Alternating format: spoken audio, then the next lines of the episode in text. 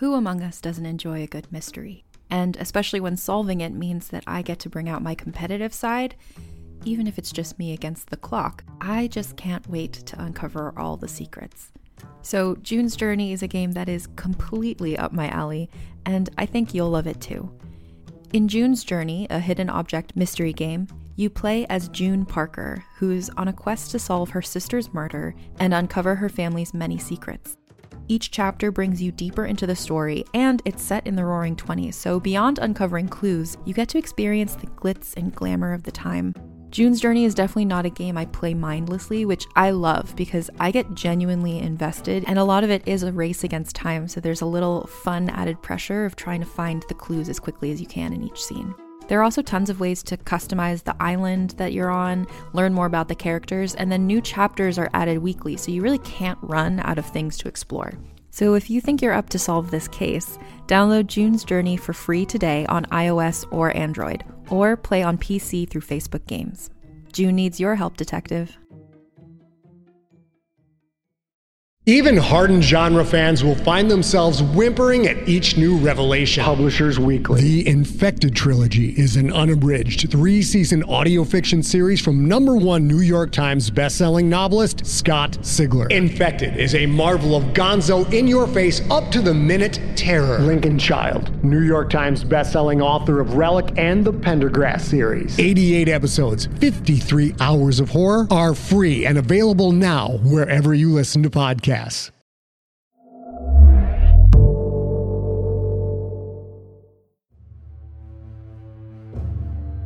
Realm presents Born to the Blade, Episode 5.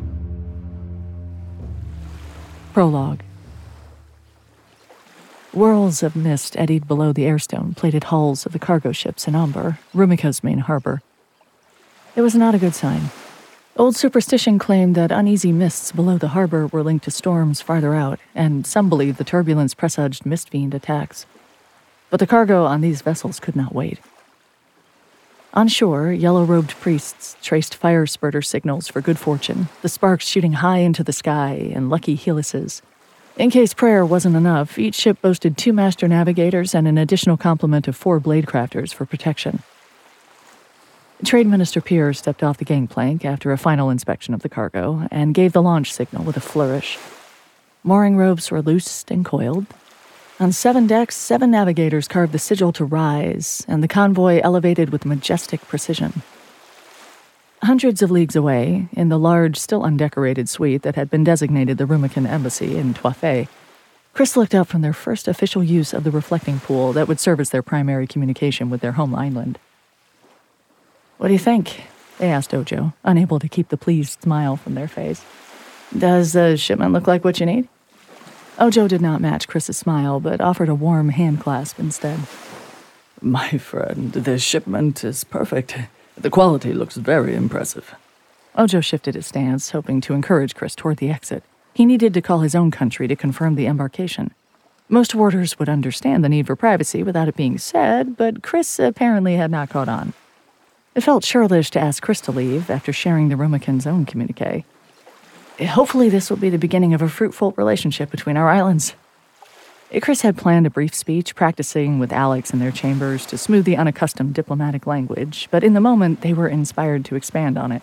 We will forge bonds as light and strong as the airstone we trade, and our joined strength will allow us to construct uh, a cooperation like fleets of ships lacing the sky together.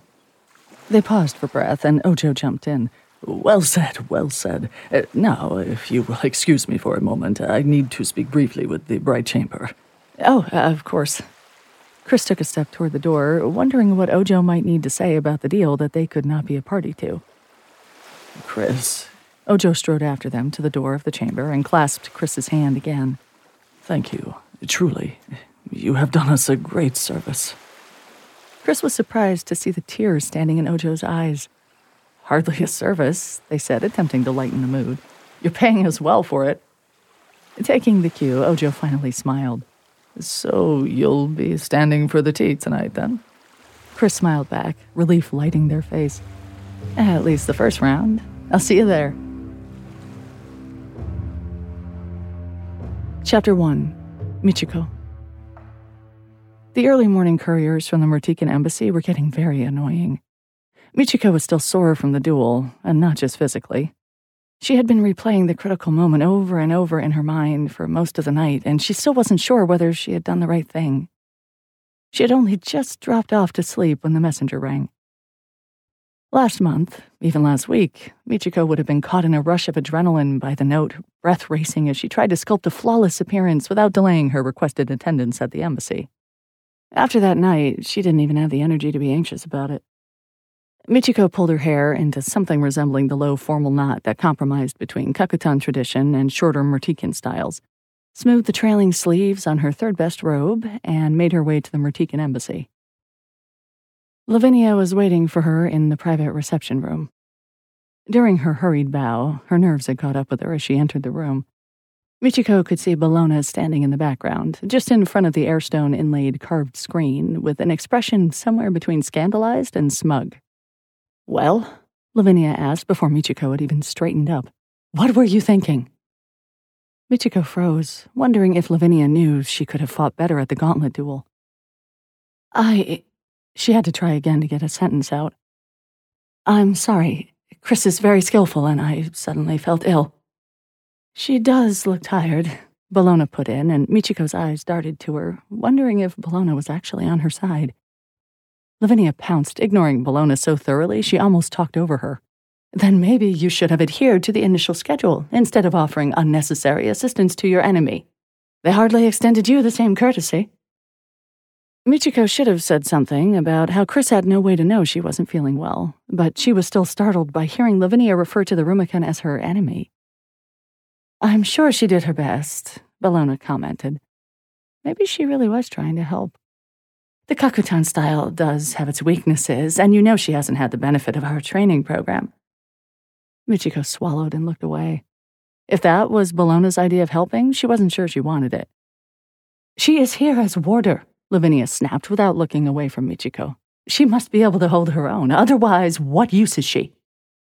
Michiko's eyes focused on the screen behind Bellona. It was a beautiful piece of craftsmanship, the wood carved and sinuous designs, the airstone inlay precisely balanced so that it floated continuously at ankle height above the floor. The first time she had been in this room, she'd noted it as an example of the opulence and art of Mertican culture. Now she wondered where the airstone had come from. Was it from Kakute, perhaps? From Ikaro? Couldn't it be put to some better use than decoration for an embassy chamber that few non Merticans ever saw the inside of? I suppose illness, however foolishly contracted, is still better than deliberate defiance. Lavinia sneered, stepping closer. That, as I'm sure you understand, would require your immediate replacement here, and possibly prosecution. Anger made Michiko want to shout that of course she'd done it on purpose, but she lowered her eyes with a murmured, Indeed. Was she being weak or practicing proper etiquette? She no longer knew. If your health is so delicate, Maybe you should stop visiting that filthy tea house so much and confine yourself to a more hygienic diet. In the meantime, I want you on a strict training regimen, Lavinia ordered. Two hours of practice each day with Bellona, or, when I have time, with me. Yanked from her thoughts, Michiko blanched at the idea of facing Lavinia even in practice. That tremor, as much as anything else, seemed to satisfy Lavinia, at least for the moment. I certainly hope the next time you won't fail us. Would she? Michiko wasn't sure she would have the courage to try something like that again, especially knowing that Lavinia could force her to spar whenever she liked. Michiko stumbled out of the embassy, barely seeing what was in front of her as her mind played and replayed Lavinia's brutal attacks on Chris during their duel. Chapter 2 Chris As wonderful as winning the gauntlet had felt, this was even better. Chris had helped their friends, they had helped their island, and all within days of becoming a warder. Buying round after round of delicious tea for Ojo and Adechike, and of course themselves, felt like the perfect way to celebrate, but also something more.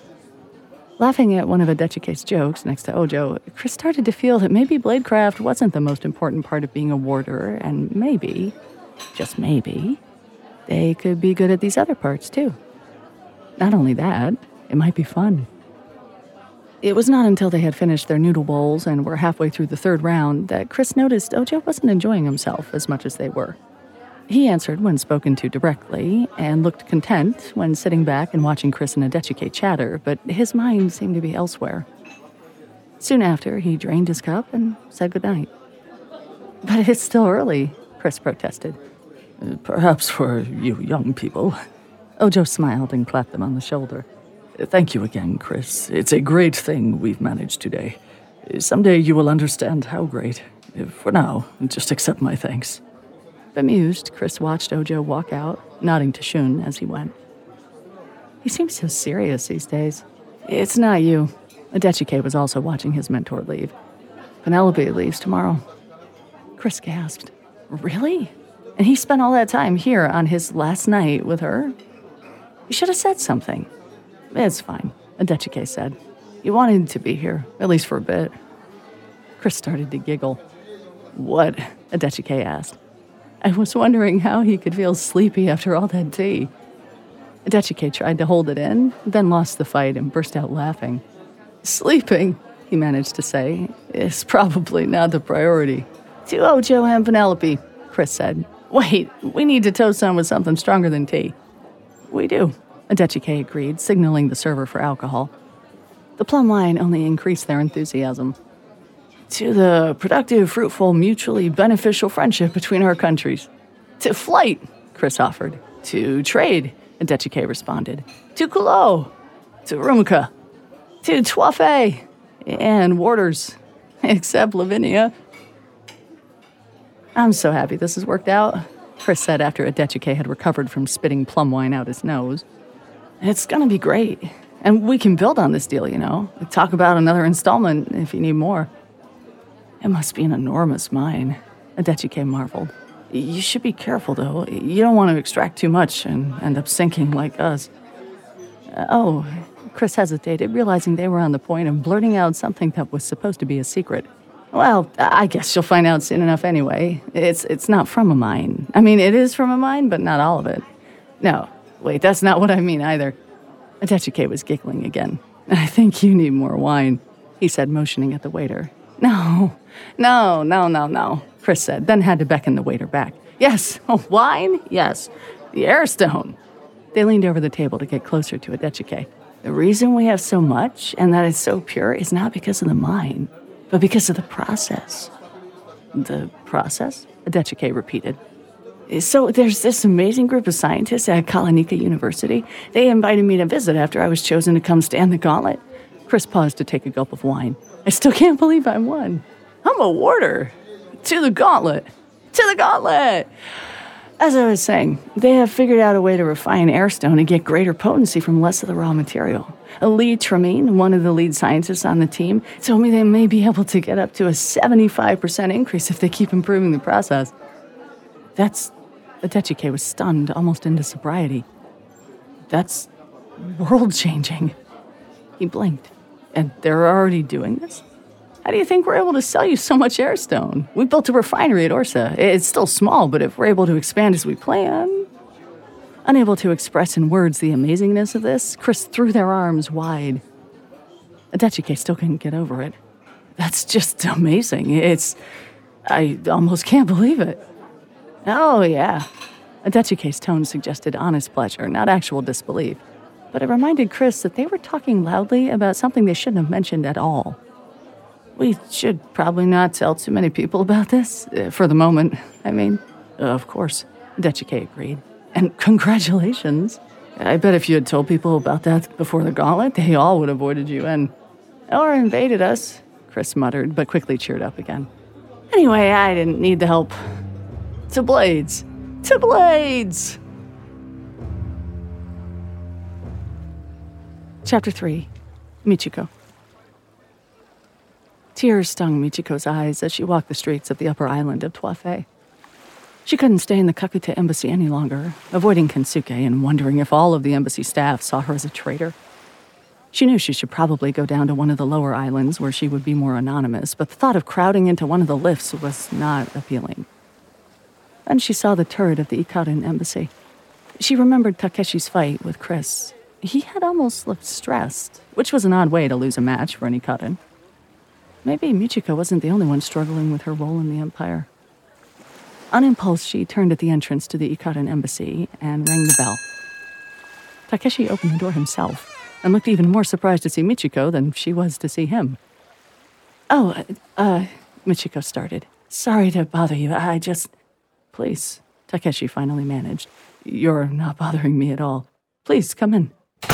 That wasn't entirely true, Michiko saw when they got to Takeshi's rooms. She had clearly interrupted him. A distiller was smoking on a hot plate of some kind, and next to it, an elongated spoon had been laid beside a beaker with fluids of several different colors layered within it. I didn't realize you were a chemist, Michiko said. Oh, uh, not really. I dabble. Takeshi sounded embarrassed, but Michiko figured it was just bashfulness. If he really didn't want her to know, he wouldn't have brought her in here. Would you like tea? Um, Michiko eyed the hot plate. From the kitchen. Takeshi laughed and pulled a bell cord. Please, sit down. Michiko gingerly moved a stack of tomes, discovering an upholstered chair underneath. Thank you, she said. Takeshi looked at her expectantly. Michiko was not sure how to bring up treason. How are things in Ikaro? she hazarded. Takeshi blinked, shrugged. Uh, the usual, I suppose. Uh, people were a little unnerved by the ordeals surrounding the Golden Lord. That was it. The perfect opening. But just then there was a knock on the door, and a woman with a servant sash poked her head in. Takeshi said something to her in a language Michiko didn't understand, and she nodded and then disappeared. What language was that? Michiko asked. What? Uh, oh, uh, well, we can't afford to bring Ikaran servants, so I hire people from Twaa-Fei. And they speak a different language? Some. Takeshi seemed amused by her interest. There's a neighborhood here of people descended from refugees of Zenatai, and they try to keep the language and customs alive. Jody speaks Sky, of course, and quite good Mertican too, but I like practicing. A whole neighborhood from Zenatai? Descended from, yes. It's fascinating. He coughed slightly. I help out at their clinic, so I've gotten to know a few people. I'll take you sometime if you'd like to meet them. That would be very interesting. Michiko wasn't sure how to respond to these unexpected depths from Takeshi. It had never occurred to her to do anything here besides being a warder, and occasionally relax from being a warder. With Lavinia around, that really seemed like enough. There was an awkward pause. Michiko caught Takeshi's eyes straying back to his equipment, but she couldn't leave now. At a minimum, she had to drink the tea. She tried to think of a way to bring up her concerns, but the mention of Zenatai had spooked her. It was the familiar horror story told to all children of the island nations. We must avoid war or we could all be destroyed. It was, now that she thought about it, a useful tale for maintaining an empire. What are you working on? she asked finally. Oh, this? Takeshi glanced at his equipment as though he had forgotten it. He couldn't wait for me to ask, Michiko realized. I'm doing some research on birthrights. Birthrights? It had never occurred to Michiko that birthrights could be a topic for scientific inquiry. Birthrights just were. Apparently, she was not alone in that. Yes, birthrights. Nobody has really studied them in any systematic way. Did you know that we still have no idea why they are tied to birthplace, or even how they happen at all? There must be some interaction with the environment of different islands, but there is still a complete dearth of research. Takeshi was so involved he didn't seem to notice when the servant returned with the tea. She aligned the cup in front of Michiko with a formality that she thought was a little excessive, but then she remembered that the woman, or her ancestors at least, were from Zenatai. Maybe that was how they used to do it there. What we really need is more data, Takeshi went on. I've been studying blood samples from as many different birthrights as I have been able to get. I still don't have a Kakute representative, though. He paused hopefully, but Michiko was still distracted by thoughts of Zenatai, Empire, and war, and didn't notice. Takeshi coughed slightly.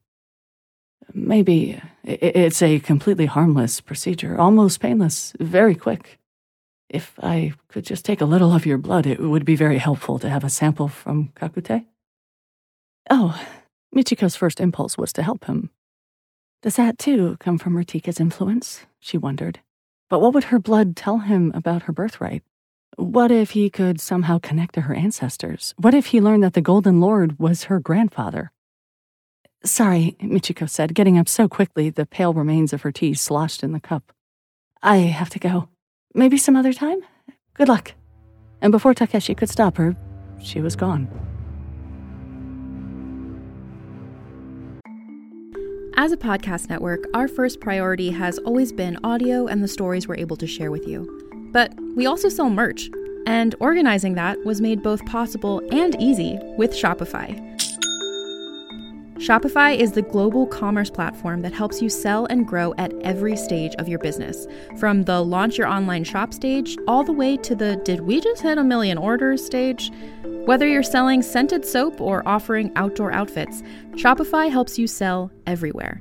They have an all in one e commerce platform and in person POS system, so wherever and whatever you're selling, Shopify's got you covered. With the internet's best converting checkout, 36% better on average compared to other leading commerce platforms, Shopify helps you turn browsers into buyers. Shopify has allowed us to share something tangible with the podcast community we've built here, selling our beanies, sweatshirts, and mugs to fans of our shows without taking up too much time from all the other work we do to bring you even more great content. And it's not just us, Shopify powers 10% of all e commerce in the US. Shopify is also the global force behind Allbirds, Rothy's, and Brooklinen, and millions of other entrepreneurs of every size across 175 countries. Because businesses that grow, grow with Shopify. Sign up for a $1 per month trial period at shopify.com slash realm, all lowercase. Go to shopify.com slash R-E-A-L-M now to grow your business, no matter what stage you're in. Shopify.com slash realm.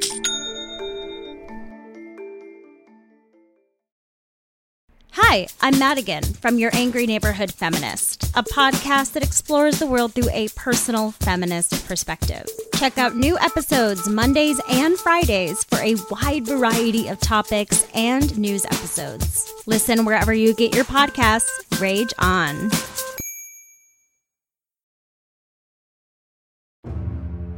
Chapter 4 Penelope. Penelope awoke at dawn, as her mother had trained her to do when she was a child. She smiled involuntarily. Soon she would have a child to teach the ways of life to, just as her mother had taught her. If it was a girl, please, please let it be a girl. Usually she rolled out of bed immediately, but today she gave herself an extra 30 seconds to listen to Ojo breathing softly through his mouth. He was so soft in many ways, and yet he had an amazingly firm system of principles for a man. Firm in other ways, too. The conception process had been very enjoyable. Penelope twisted her legs off the bed and bounced to her feet. As always, Ojo opened his eyes when she did so. Today, however, he didn't smile or roll immediately out of bed to join her. Good morning, Penelope tried to let her voice tell him so she wouldn't have to put it into words. I don't want to talk about how much you're going to miss me. She would miss him too, of course, but there was no use talking about it. They had both known this day was coming. Besides, it was the way of things. Many of Penelope's friends, those lucky enough to find a sire they were fond of, at any rate, had gone through something similar. Still, she leaned over to give Ojo a quick kiss on the lips.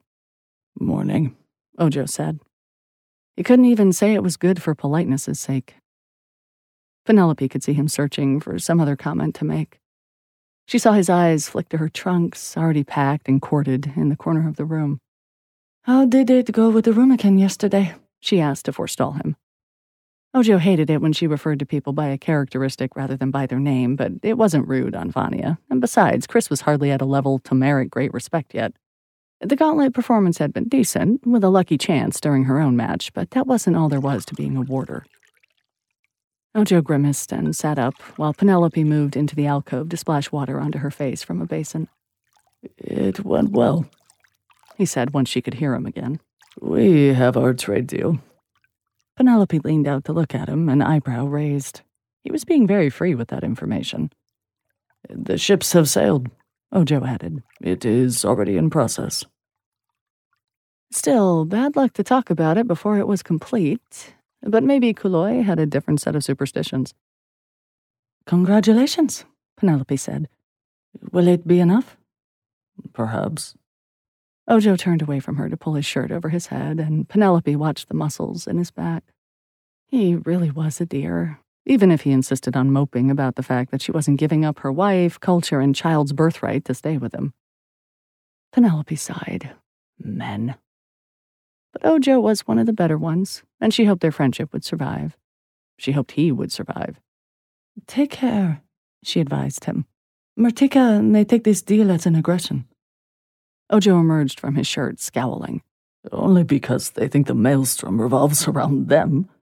Considering a trade deal between two unrelated nations as an act of aggression against them. They are frightened of you, Penelope said as gently as she could. They remember what you did to Zenatai.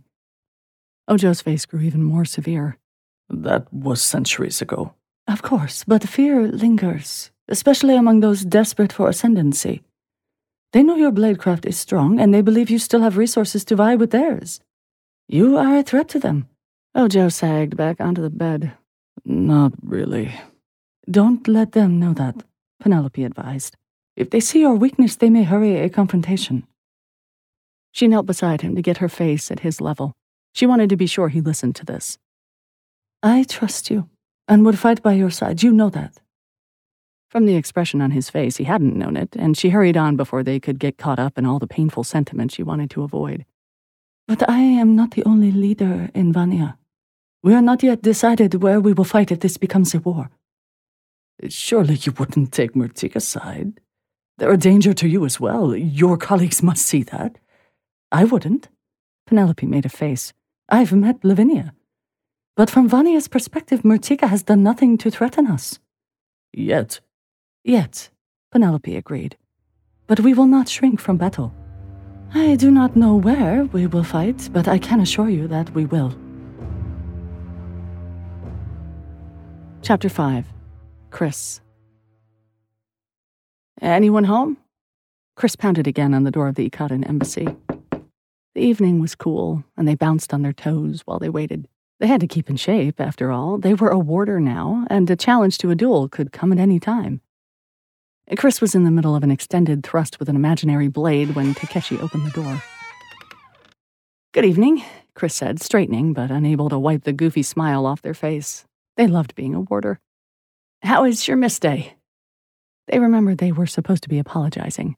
Er, uh, I mean, how are you feeling? Did the wound heal well? Uh, fine. Takeshi rubbed a hand over the back of his neck, then glanced toward the interior of the embassy. Sorry, I was busy, and I wasn't sure what that knocking was. Not many visitors? Chris asked sympathetically. There's a bell, Takeshi pointed out. He sounded amused rather than annoyed, and Chris laughed. Good thing there wasn't an observational skills component to the gauntlet. Takeshi smiled in return, if a little uncertainly. Look, Chris said, I still feel terrible about the duel. Takeshi raised his hands as if to demur awkwardly, but Chris pushed on. I came to see if you wanted to join me for a drink at the Autumn Leaf. Takeshi looked back inside again. Chris smiled their winningness smile. I know there's a lot I can learn from you, and more, a lot that our nations can learn from each other. Besides, you helped me heal. Let me repay you. After a moment, Takeshi gave in. I guess I could use a break. Chris was careful to get them one of the more secluded tables in the autumn leaf. They had an uncomfortable feeling that the night before, with Ojo and Adechike, they might have been less than discreet. Chris sensed that Takeshi wouldn't want to be thanked or apologized to overmuch, so during the first two rounds, they kept up a steady patter of insignificant gossip, general pleasure at becoming a warder, and banal touristy comments about Twaa-Fei. It was only when Takeshi was on his third Ikaran whiskey that Chris started in. Listen, I need to apologize again. There was so much confusion and, well, pomp after the gauntlet that I lost track of things, but I don't want you to think that I did it on purpose. Hmm? Either Takeshi was drunker than he appeared, or he was lost in his own thoughts. Oh, uh, please don't mention it. Of course, I wouldn't think you had done it on purpose. Why would you? He trailed off, obviously remembering how viciously Lavinia had hurt Chris. Well, Chris said, uncomfortable now themselves. I don't know if that's how warders behave, but I don't. They recovered their smile. And I really was impressed with your fighting. Takeshi immediately flushed. What? When? At the gauntlet, of course, Chris said. Takeshi got even redder, and Chris realized he thought he was being made fun of. I mean it, they said hurriedly. Your blade crafting is excellent. I really learned a lot. That was the best marksman's arrow I had ever seen. And then the way you were able to keep up the sigils under pressure when I closed in, it was just luck that I. Well, and then I messed up going too hard. It wasn't your fault, Takeshi responded. I. It had been a long day, and you are so fast, I got flustered. He stopped immediately and put his hand over his mouth in an almost comic gesture of dismay. Chris was so surprised that they fell silent. Takeshi's eyes dodged around the room. He started to speak again with a jerk as though it took an effort to get the sound out. I guess I was tired. He put his hands on the table. I'm pretty tired now, actually. I think Takeshi, Chris said, and then repeated it when Takeshi didn't seem to hear them. I don't know what's going on, but I'm not trying to trick you or attack you. They put a hand on Takeshi's, hoping to crack through the panic. Really, I just want to help. Takeshi stayed in his seat, but eyed Chris suspiciously. Why? Chris opened their mouth and realized they didn't have a reason, or at least not one they could put into words. Takeshi seemed like the kind of person they could be friends with, and he seemed to need help, and they hadn't thought any further than that. Chris tried to imagine how someone like, not Bellona, that was too much, but maybe Michiko would think about this. Or how Takeshi must see it after living in Twaa-Fei for years. You could have made it a lot harder for me in the gauntlet, and you didn't, they said finally. And I might need your help in the future. Takeshi's hand relaxed beneath Chris's on the table, but Chris's good mood had somewhat deflated. Were they going to be that cynical after a few years on Twaa-Fei? Anyway, Takeshi said, recovering a little. Nothing's going on. As I said, I was just tired. Chris took a deep breath. You were flustered. That's what you said. And they added, remembering, you did look stressed. Takeshi seemed grimly determined not to show any expression. I fought a lot of Ikarans and Cross Island tourneys, Chris went on as gently as they could. They never get stressed. Takeshi withdrew his hand from Chris's to cover his face. Could everyone tell? No, no, I don't think so. It was slight, just your breathing and your timing. What is it? Are you sick? I don't know, Takeshi whispered from behind his hands. I have never. I don't have the birthright. I've never had it. Chris was silent for a moment. You were born somewhere else? Takeshi lifted his face, taking a deep breath in. I don't know. Uh, at sea, I suppose, or maybe here, but no one has ever told me anything about it. Chris looked at him with renewed respect. You mean to tell me you earned the warder position without any birthright? A half smile lit Takeshi's face.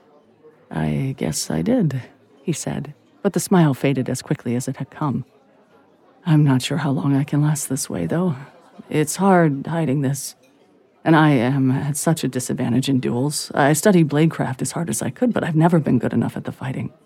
I don't know. It seems like you're doing pretty well, Chris said, Besides, I don't have the Ikaran birthright either. No, but you do have a birthright. Not one that helps particularly with dueling, Chris pointed out. I don't know, Takeshi said, looking down again. I think uh, maybe knowing who you are gives you a kind of confidence that must be helpful on some level. Besides, I can't relax. I'm always one duel away from being exposed. Would it be that bad? Takeshi shook his head without breaking eye contact. I couldn't represent Ikaro if I wasn't born there. Maybe it was something else, Chris said. You can't know for sure. Maybe, Takeshi said heavily. I am studying birthrights to try to figure out what went wrong with mine. And maybe fix it? Takeshi shrugged. He didn't seem to be holding out much hope of that. I don't know anything about your experiments, Chris said thoughtfully. But I can help you with one thing. What's that? Let's become practice partners. I can learn much from your craft, and lots of sparring is the best thing to reduce your stress in an actual duel. You would do that? Takeshi asked, his smile fluttering to life again. It's not a favor, Chris said. I mean it, I could learn a lot from you. And I can always use more practice partners. Takeshi's smile widened, and Chris was struck by how much it brightened his face. They felt a growing warmth inside. Yes, Chris could be good at being a warder and enjoy it too.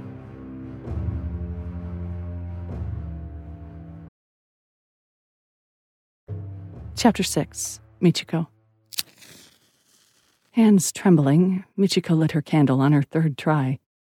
She had waited until she was sure the embassy was quiet. It was taboo to disturb anyone while they were communing with their ancestors, but Michiko didn't feel as if she could count on anything anymore. Lavinia or Bellona certainly wouldn't hesitate to break into what they saw as a primitive ritual, and Michiko didn't even trust Kensuke at this point. But it had been days since she had spoken with her ancestors, the longest she had ever gone. She missed her great aunt and uncle, who had been carrying presences in her life since she was a child, maybe even more so since they had passed. And Michiko knew they missed her, too. She was the most consistent of their descendants, and she felt guilty for leaving them alone for so long. If only there was a way to see them without opening her mind to the Golden Lord. Then Aiko and Hiroaki had lied to her too, hadn't they? Nobody had ever told her about her heritage and they had always urged her to do whatever was necessary to make Mertika proud of her, although that had felt very different on Kakute than it did here in the face of Lavinia's scorn. With a sigh, Michiko lit a stick of knuckle wood from the candle and inhaled its smoke. She needed to see them. However uncomfortable it was going to be, she couldn't put it off any longer. Her uncle Hiroaki was the first voice to join her as the incantation faded, and Michiko was aware of a disloyal pang of annoyance. Perhaps because he was closer to the mortal world, Hiroaki had always been more interested in Michiko's career and achievements, more conditional in his love. On the other hand, at least it wasn't the Golden Lord yet. How are you, niece? he asked, and true to form, he immediately added, How was the gauntlet? Did you prove yourself worthy of the honor? Michiko swallowed hard. I. I tried very hard, Uncle. There was an ominous pause. Does that mean you failed? You know how important that was. There was a silence, the absence of sound that expresses a sigh among the unbreathing. You know that unless you demonstrate your excellence, they will not respect any of us. You must show them that Kakutans are as good as any Mertikan. Michiko did know. After her interview with Lavinia and Bellona this morning, it was even clearer. What she didn't know was why she had failed. Oh, leave her alone, Hiroaki. Aiko's voice was so welcome that Michiko felt tears start into her eyes. How are you, my dear? Were you injured? Michiko shook her head, unable to vocalize an answer. You must miss home very much. I do, Michiko said with a sudden onrush of feeling. For a moment, she wanted more than anything to be back in Kakute. But then she couldn't help but wonder whether Kakute would still feel like home if she were there. Great Aunt, I. I failed to defeat Chris of Rumika in the gauntlet. Aiko clucked comfortingly. There, there, it happens to all of us. Why, I remember once when I did it on purpose, Michiko whispered desperately. That is to say, I had an opportunity that might have let me win, and I let it go because Mertika told me to defeat them, and and I'm not sure I could have anyway. They're very good, but I was angry because Mertika didn't have good reasons for blocking them. It wasn't a point of policy. It was for a warder seat, and the way they asked me, no, ordered me, was beyond humiliating. Michiko realized she was babbling into a shocked silence. The otherworldly quiet was broken suddenly by peals of laughter. You defied Mertika? Excellent! A shame you had to throw a duel to do it. That is bad form indeed, my granddaughter, but worth it to deny those Mertikans their triumph. Suddenly, Michiko was overcome by anger. How dare he interrupt her conversation with her great aunt and uncle, her real ancestors who had always been there for her? How dare he appropriate her anguish over her decision? You don't know what you're talking about, she said, gasping through gritted teeth. It might have been a scream if she hadn't been so aware of the quiet of the embassy around her. You think everything is clear and easy, right and wrong. It's not. At least, not anymore. You think everything is won and lost on the battlefield. Well, you lost. You lost, and you lost our whole country, and now, because of you, we have to compromise. So stop telling me what to do. Michiko broke apart into rough hewn sobs.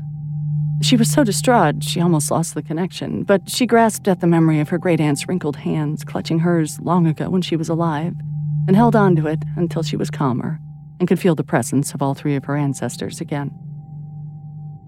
I'm sorry, great aunt, she whispered at last. I feel that I have failed everyone. But Mertika is not always right. Hiroaki started to grumble something, but Aiko cut him off. Of course, dear, nobody is always right. But the Empress is our liege, and that relationship is too important to risk. We owe them our loyalty, and the best way to advance within that relationship is by proving our perfect loyalty along with our excellence in battle. Her tone was gentle with forgiveness, but that hurt even more. If you could see them here, Michiko said despairingly. The senior warder is so cruel, and even. She trailed off into a sigh. It felt too petty to go into all the little ways Bellona had hurt her feelings. This is how the oppressors always are. It was the Golden Lord's voice again, but even he sounded strangely chastened. They will never think of us as equals. You must do what you think is right, Aiko said, her voice cutting across the Golden Lord's just as she had overrun Hiroaki. My dear, this all must have been a shock to you, but you have been brought up well. You have skill and you have pride. You must draw on them to decide what to do. You must never give in. The Golden Lord spat out hurriedly. The knuckle wood was guttering and the connection was almost gone. You must fight for your homeland. The spark at the end of the incense died and the candle flickered and extinguished as the ritual ended. Michiko was left alone in the darkness. Chapter 7 Adechike. Someone had clearly explained to the Kuloi embassy cook how to make matoke, but he hadn't quite gotten the hang of it yet. Either that, or maybe the ingredients available on Twaa-Fei were subtly different from what Adechike was used to at home. The tea, on the other hand, was far better, and he drank a deep draught with appreciation. Like it? Ojo asked with a knowing smile. I get it directly from Shun. That's a relationship you should be sure to cultivate. Sounds wise, Adechike agreed. He stretched luxuriantly, still waking up. It was mist day, and after the whirlwind of arrival, the gauntlet, and the trade deal, it felt good to have a lazy morning. Has the trade convoy arrived yet? Not yet, uh, but they're not expected until later today, at the very earliest. Despite his unconcerned words, Ojo got up from the table and paced over to the window. It's a great thing, Uncle, Adechike said, trying to bring Ojo back into the sense of optimism Adechike himself felt whenever he thought about the trade deal. With a single stroke, you have resolved one of the greatest challenges facing our country. Ojo turned from the window.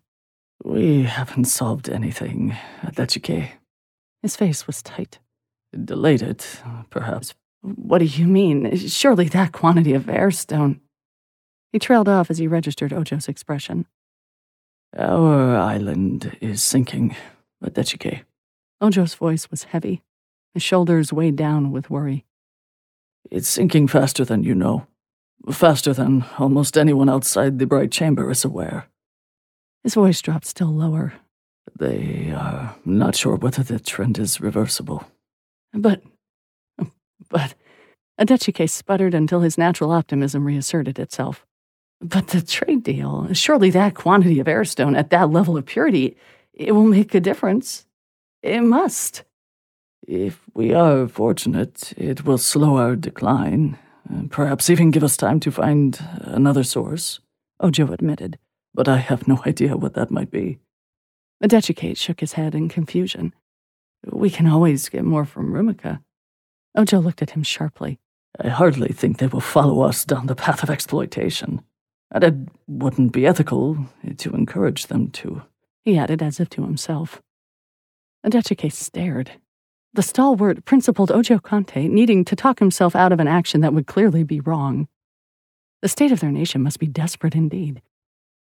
It doesn't have to be exploitation, Adechike managed finally. At least he could feel happy about bringing good news. Chris was telling me the other night. He furrowed his brow, trying to remember the details. What they sold us came from less raw airstone than you would expect. They have found a way of refining it, some better process system they've developed at the university and already put into practice.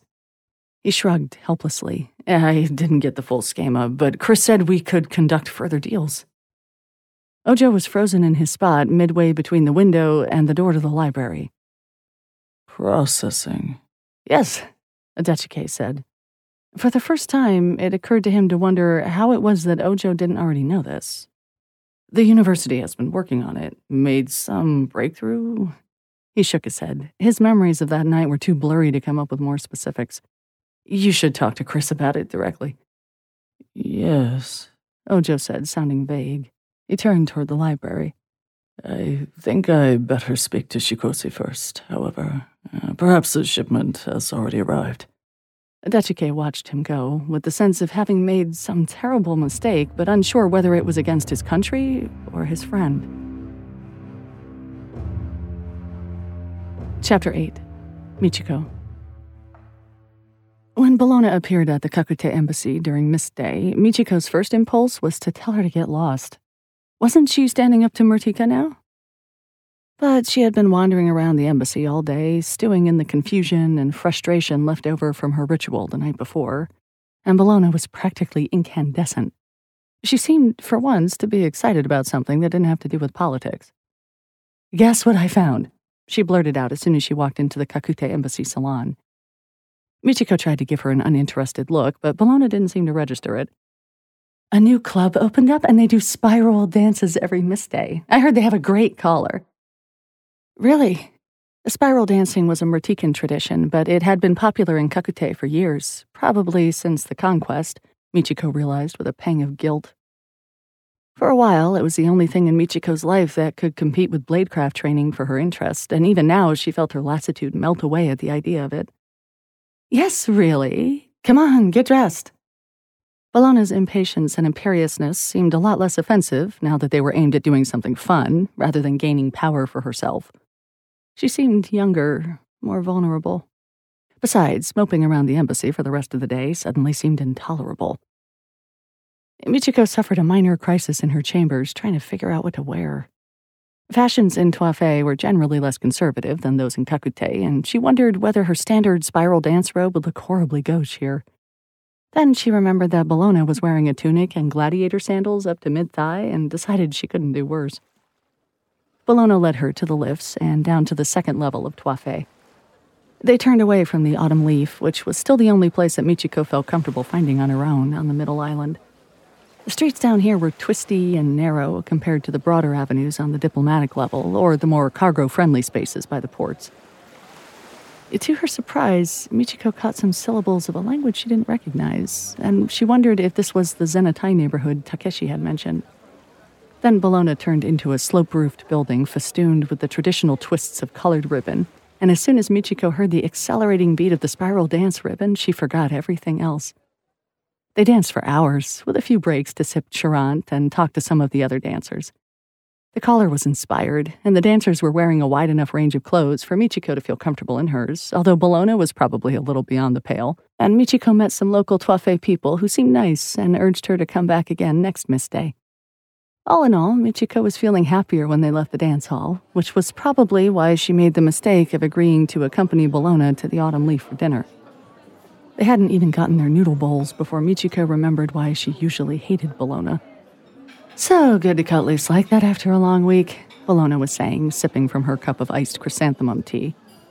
Of course, it was much worse for you, with your failure at the gauntlet. Michiko put her cup down and stared at Bellona, wondering how she could become so insufferable so quickly. Had she carved a sigil enabling niceness that had just worn off? But Bellona didn't notice. Her eyes were darting around the public area of the tea house with eager anxiety, cataloging those present and absent, searching for opportunities.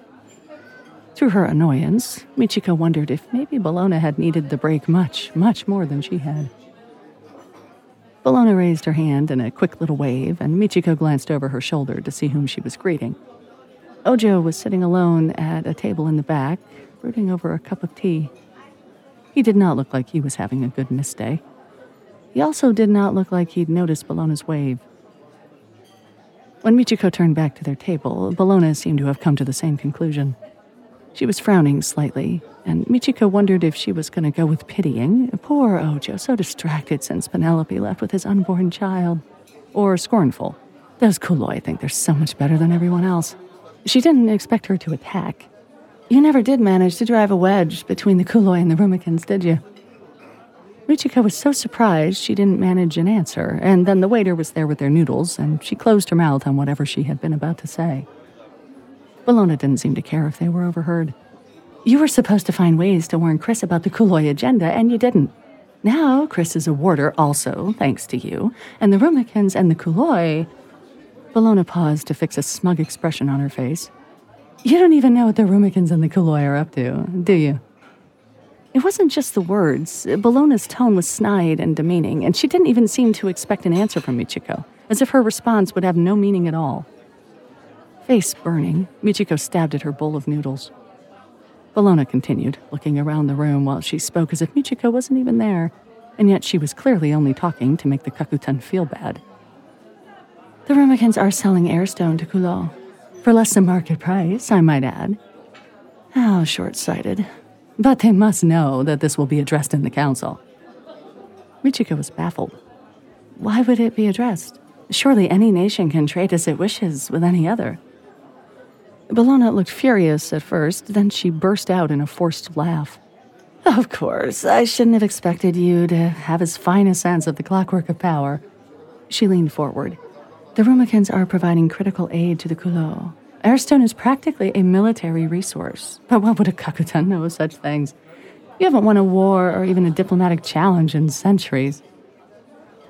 Michiko could not help but remember the Golden Lord's words, her grandfather's words. Mertika would never value her. For all of Bellona's friendliness, she had never thought of Michiko as her equal. Chapter 9 Ojo Ojo was holding a teacup, but it was filled with arak. A particularly powerful arak that Shun had handpicked for him after seeing his face, which was why Ojo was nursing it so carefully. Tonight should be triumphant, and he should have nothing to stay sober for once he received confirmation that the trade convoy had arrived safely. But he could not feel confident enough to get himself sloshed. He desperately wanted to, though, and more every time he replayed the conversation with Shikozi in his head. Ojo had thought that the information about Rumika's new processing methods might calm heads among Kuloi's ruling elite, but judging from Shikozi's reaction, he was entirely wrong. Are you telling me they can make raw airstone more productive? Chikozi had asked incredulously. And they haven't shared this technology. They are offering us access to the product for trade, Ojo told him. This could be exactly what we need. This could save us. If we can afford it, Chikozi responded. They don't know how desperate our situation is, Ojo reminded him. Perhaps a discreet word to the Rumikan warder, with whom I've built a strong working relationship. Absolutely not.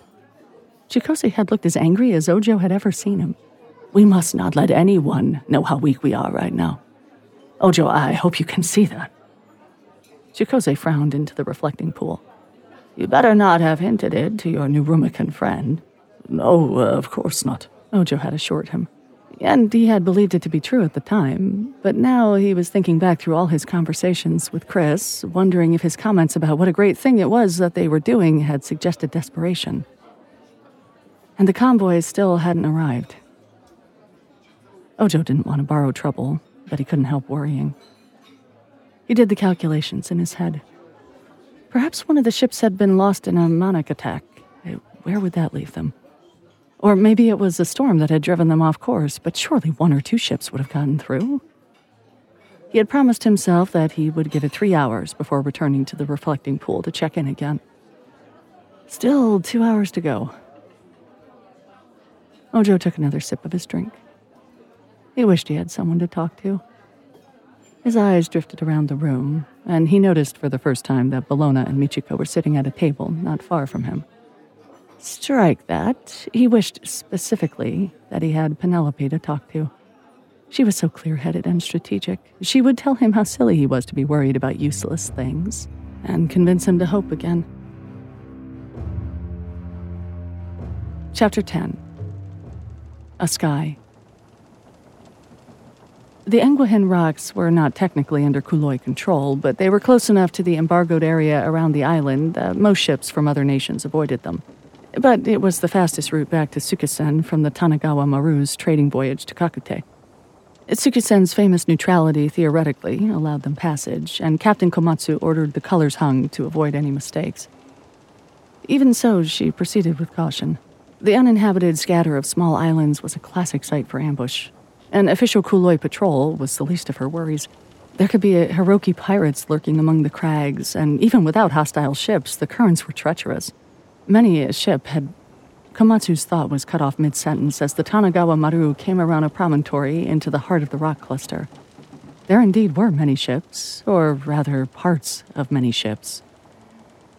For a moment, the creaking of the tackle was the only sound, and the crew froze in shock at the sight before them. Splintered wood and twists of rope were scattered across the strait, all of it drifting lower into the mists as they watched. So much debris suggested multiple ships, a convoy, maybe a fleet? Komatsu counted at least five large pieces of hull, with the tip of another just protruding from the mists as it sank. Whatever had happened here had happened recently. Just before Komatsu shouted the order to come hard about, she caught a glimpse of color streaked across a thick spar. Torn and already damp with mist, the Rumikan Chimera flag fluttered desolately from the wreckage.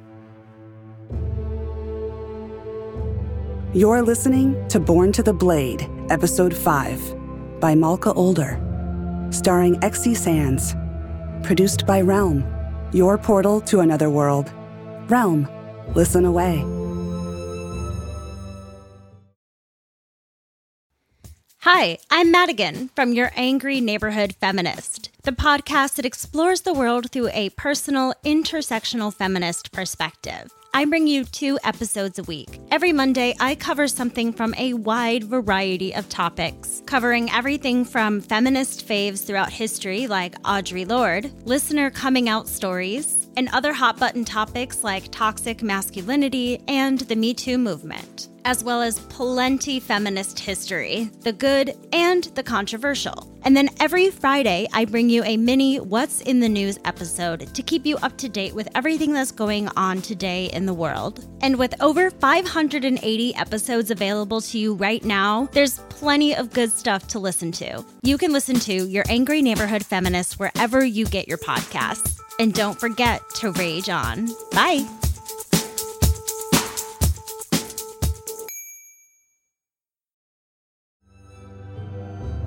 Born to the Blade is created by Michael R. Underwood and written by Michael R. Underwood, Marie Brennan, Cassandra Khaw, and Malka Older.